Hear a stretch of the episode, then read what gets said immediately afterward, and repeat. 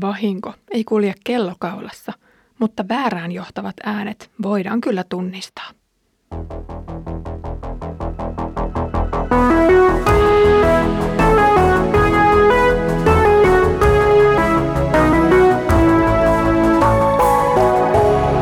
Kirjoitusten pauloissa. Lämmin tervehdys Kirjoitusten pauloissa podcastista. Olen Iida Halme kansanlähetysopistolta ja kevät aurinko kutittelee juuri selkääni ihanasti. Edellisellä kerralla luimme tässä podcastissa Sakarian kirjasta rohkaisua rukoukseen ja muistutusta siitä, että ainoastaan yksi elävä Jumala paitsi kuulee myös antaa ihmisille kaikkea hyvää. Sen sijaan elottomat patsaat todettiin hyödyttömiksi. Nyt Jumala julistaa vihansa niitä kohtaan, jotka eksyttävät lauman vihollisen syliin. Luen nyt Sakarian luvusta 10 jakeet 3-7. Näin sanoo Herra. Minun vihani on syttynyt. Minä rankaisen paimenia ja rankaisen lauman kellokkaita. Herra Sebaot pitää huolta laumastaan, Juudan heimosta, ja tekee siitä itselleen uljaan sotaratsun. Juudan heimon johtoon nousevat sen omat miehet. He ovat kulmakivi, he ovat teltan vaarna, he ovat sotajousi. Juudan miehet sotivat kuin sankarit, polkevat taistelussa vihollisen murskaksi, kuin tallaisivat katujen lokaa. He taistelevat voitokkaasti, sillä Herra on heidän puolellaan. Tappiolle jäävät vihollisen ratsujoukot. Minä teen Juudan heimosta vahvan, ja Joosefin heimoa minä autan.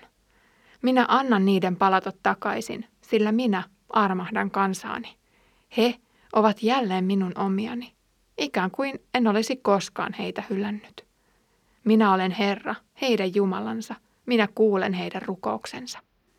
Efraimilaiset ovat uljaita sotureita, heidän silmänsä hehkuvat ilosta, niin kuin viinistä. Heidän lapsensa katselevat ja iloitsevat, heidän sydämensä riemuitsee Herrasta. Tällä kertaa Jumala tuomitsee itsekkäät ja korruptoituneet hallitsijat. Jokaisen maallisen hallitsijan tulisi noudattaa oikeudenmukaisuuden ja rakkauden periaatetta, jossa sorto ja mielivalta eivät ole läsnä. Mikäli maalliset hallitsijat eivät pidä hyvänä heille uskottua laumaa, Herra puuttuu peliin ja ottaa lauman itselleen. Aiemmin nähtiin, että Messian ratsuna oli nöyrä aasi, mutta nyt saadaan vieläkin omituisempi näkymä. Herra ottaa sotaratsukseen lammaslauman. Herra toisin sanoen ottaa mitään sanomattoman oloisen lauman kuin voitokkaaksi hevoseksi. Aiemmin harhaan johdetut raukat muuttuvat voittamattomiksi Jumalan aseiksi. Siinä onkin kutsumusta kerrakseen. Alkukielellä Sakaria leikittelee verbillä, jolla on kaksitahoinen kohtaamisen merkitys. Toisaalta Herra kohtaa väärät paimenet vihassa ja toisaalta hän kohtaa lampansa lempeydessä. Kyseisellä verbillä on siis sekä negatiivinen että positiivinen sävy. Tämä käänne riippuu Sakarian mukaan kulmakivestä. Sakaria ennustaa, että Juudan miehet nostavat itselleen johtomiehiä, joista tulee vertauskuvallisesti telttaa pystyssä pitävä vaarna. Kivirakennusta kannatteleva kulmakivi tai sota-aseen vireyttä määrittelevä jousi. Nämä johtomiehet on varmasti tulkittu viittaavan milloin mihinkin ryhmittymään, mutta targumia, siis vanhan testamentin aramean kielistä käännöstä, seuraavat tulkitsijat ovat nähneet tässäkin Messiaan. Toisin sanoen, Messias nousee Juudan miehistä sen tueksi ja turvaksi. Tulevaisuudessa on nähtävissä sekin ihana sävy, että Israel tulee olemaan voittoisa tämän Messiansa myötä. Herra sotii itse kansansa puolesta ja sitten vaikkapa maan valloitukseen liittyvät kovat taistelut voidaan jo unohtaa. Merkittävää on huomata se, että tämä Messias paitsi syntyy Juudasta, hän myös yhdistää koko valitun kansan toisiinsa. Sakarian puhuessa Juudasta ja Joosefista viitataan eteläiseen ja pohjoiseen valtakuntaan. Historiassa tämä oli kipeä aihe, mutta tulevaisuudessa nämäkin veljeskaunat voidaan unohtaa. Jumala on kerran tehnyt liiton Israelin kanssa, ja tässä hän osoittaa olevansa uskollinen.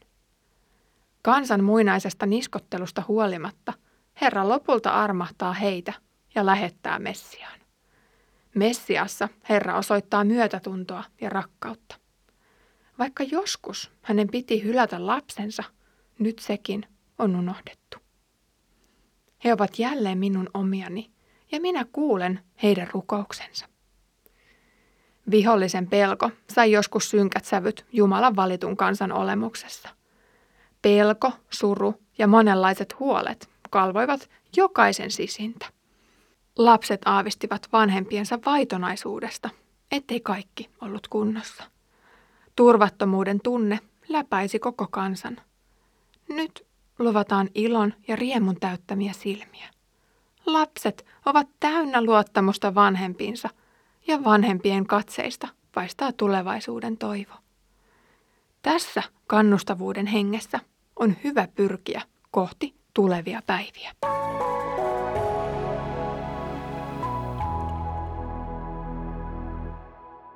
Voitto on tosiaan saavutettu, kun Kristus taisteli jokaisen taistelun, joka tuli käydä. Epätoivo, riisto ja häpeä saivat aikansa hallita ihmissydämiä. Ihmiskunnan historian alussa Jumala teki liiton Aadamin ja Eevan kanssa. Hän lupasi heille hyvinvointia ja hedelmällisyyttä, kunhan he pysyisivät yksinkertaisissa liiton ehdoissa. Lankeemus ja liiton rikkominen odotti jo seuraavan puskan takana, ja tämän myötä ihminen alkoi rakkauden sijaan pelätä Jumalaa. Herran pakoilu ei ole hyväksi ihmiselle, koska hän löytäisi levon ainoastaan Jumalassa. Messian myötä koko ihmiskunnalla on toivo. Kaikki valheet ja muut kamaluudet voidaan unohtaa. Sen sijaan voidaan katsella Herran armoa ja ihanuutta. Hänessä ihmisellä on kaikki, mitä tarvitaan. Ilman häntä jäädään eksyksiin ja kuullaan väärien kellojen ääntä. Kiitos kun olet tutkailut tänään kanssani Sakarian kirjaa.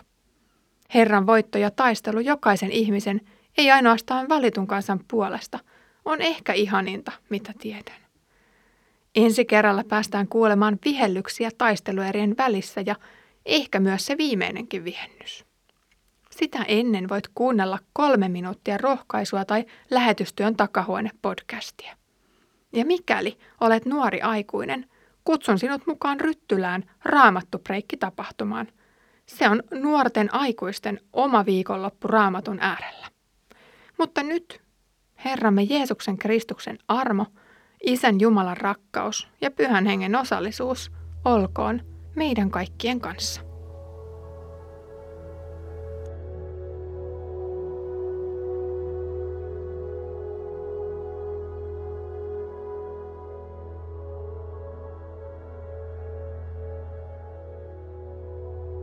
you